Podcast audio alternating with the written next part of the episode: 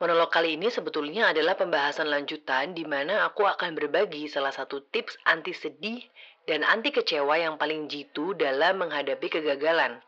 Bahkan bisa bonus bahagia kalau benar-benar dipraktekin. Di monolog ke-85 yang berjudul Gagal, aku pernah ngomongin tentang apa sih sebenarnya definisi kegagalan itu kalau dilihat dari sudut pandang kehidupan kita sebagai hamba Allah Jalla Jalaluhu. Monolog kali ini sebetulnya adalah pembahasan lanjutan di mana aku akan berbagi salah satu tips anti sedih dan anti kecewa yang paling jitu dalam menghadapi kegagalan. Bahkan bisa bonus bahagia kalau benar-benar dipraktekin. Nggak perlu sampai healing ke tempat jauh dan nggak perlu ngeluarin uang banyak. Jadi nggak ada alasan nggak mampu. Itu cuma denial dari orang yang nggak mau melakukan. Tapi sebelum aku share tipsnya, aku mau menceritakan salah satu kisah favoritku dalam surat Al-Kahfi yaitu cerita tentang pertemuan Nabi Musa alaihi salam dan Nabi Khidir alaihi salam. Kalau biasanya kita dengar versi kisah ini yang sudah dijadikan sebuah cerita, kali ini aku mau mencoba menceritakan langsung dari terjemahan dalam Al-Quran. Bukan tafsir ya, so I'm just gonna read it as is. Kita mulai dari ayat ke-60 sampai dengan ayat ke-82. Dan ingatlah ketika Musa berkata kepada muridnya, Aku tidak akan berhenti berjalan sebelum sampai ke pertemuan dua buah lautan, dan aku akan berjalan sampai bertahun-tahun. Maka tatkala mereka sampai ke pertemuan dua buah laut itu, mereka lalai akan ikannya. Lalu ikan itu melompat mengambil jalannya ke laut itu. Maka tatkala mereka berjalan lebih jauh, berkatalah Musa kepada muridnya, Bawalah kemari makanan kita, Sesungguhnya kita telah merasa letih karena perjalanan kita ini. Muridnya menjawab, Tahukah kamu, tatkala kita mencari tempat berlindung di batu tadi, maka sesungguhnya aku lupa menceritakan tentang ikan itu. Dan tidak adalah yang melupakan aku untuk menceritakannya kecuali syaitan. Dan ikan itu mengambil jalannya ke laut dengan cara yang aneh sekali. Musa berkata, Itulah tempat yang kita cari. Lalu keduanya kembali mengikuti jejak mereka semula. Lalu mereka bertemu dengan seorang hamba di antara hamba-hamba kami yang telah kami berikan rahmat dari sisi kami dan yang telah kami ajarkan kepadanya ilmu dari sisi kami. Musa berkata kepada Khidir, Bolehkah aku mengikutimu supaya kamu mengajarkan kepadaku ilmu yang benar di antara ilmu-ilmu yang telah diajarkan kepadamu? Dia menjawab, Sesungguhnya kamu sekali-kali tidak akan sanggup sabar bersama aku. Dan bagaimana kamu dapat sabar atas sesuatu yang kamu belum mempunyai pengetahuan yang cukup tentang hal itu? Dia berkata, "Jika kamu mengikutiku, maka janganlah kamu menanyakan kepadaku tentang sesuatu apa pun sampai aku sendiri menerangkannya kepadamu." Maka berjalanlah keduanya hingga tatkala keduanya menaiki perahu, lalu Khidir melubanginya. Musa berkata, Mengapa kamu melubangi perahu itu? Akibatnya kamu menenggelamkan penumpangnya. Sesungguhnya kamu telah berbuat sesuatu kesalahan yang besar. Dia, Khidir berkata, Bukankah aku telah berkata, sesungguhnya kamu sekali-kali tidak akan sabar bersama dengan aku. Musa berkata, Janganlah kamu menghukum aku karena kelupaanku, dan janganlah kamu membebani aku dengan sesuatu kesulitan dalam urusanku. Maka berjalanlah keduanya.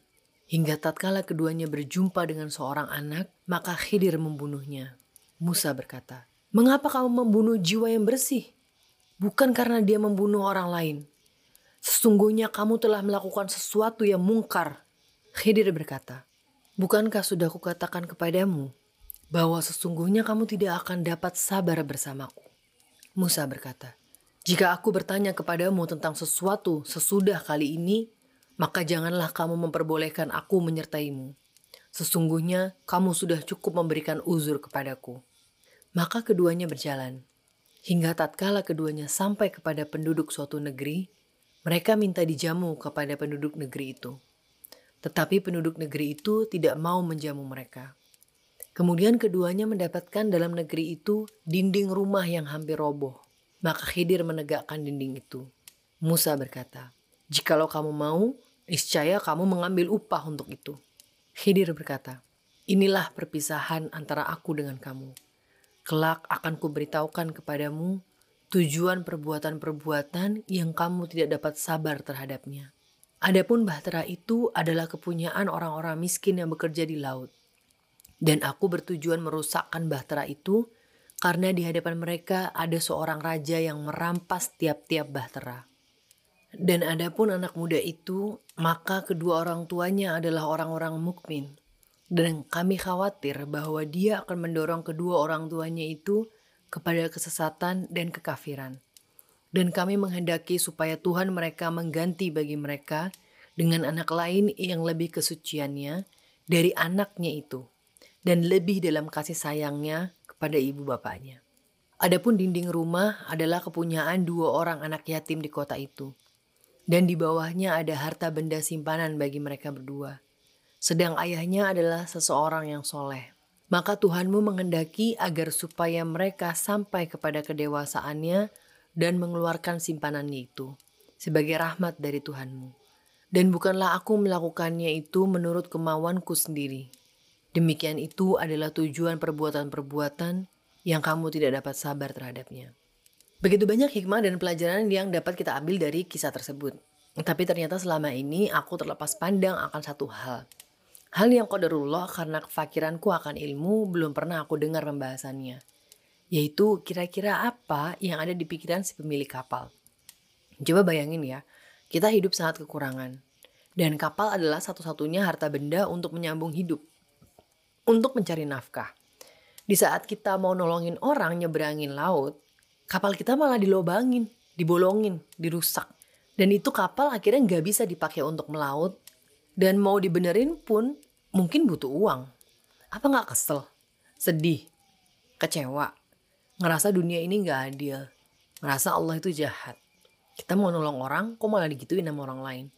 Belum lagi mungkin sumpah serapah yang kita lontarkan kepada dia, orang yang tega rusak kapal kita. Atau kira-kira apa yang ada di pikiran orang tua si anak yang dibunuh tadi? Coba bayangin, anak kesayangan kita atau mungkin anak satu-satunya yang lagi lucu-lucunya, lagi pinter-pinternya, kita temukan meninggal.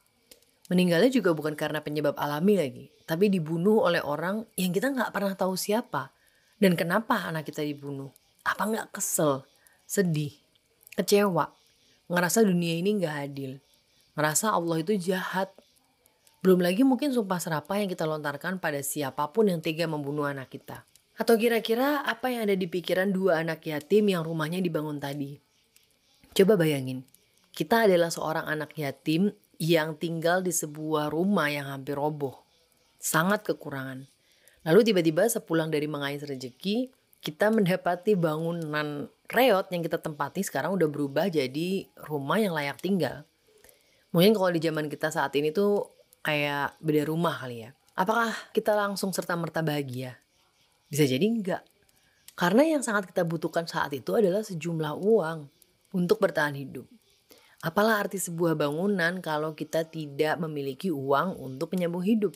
Ngerasa Allah nggak bisa ngerti kebutuhan kita. Nggak memberikan kemauan kita. And mind you, those people will have to wait until they finally understand why everything happened at that time.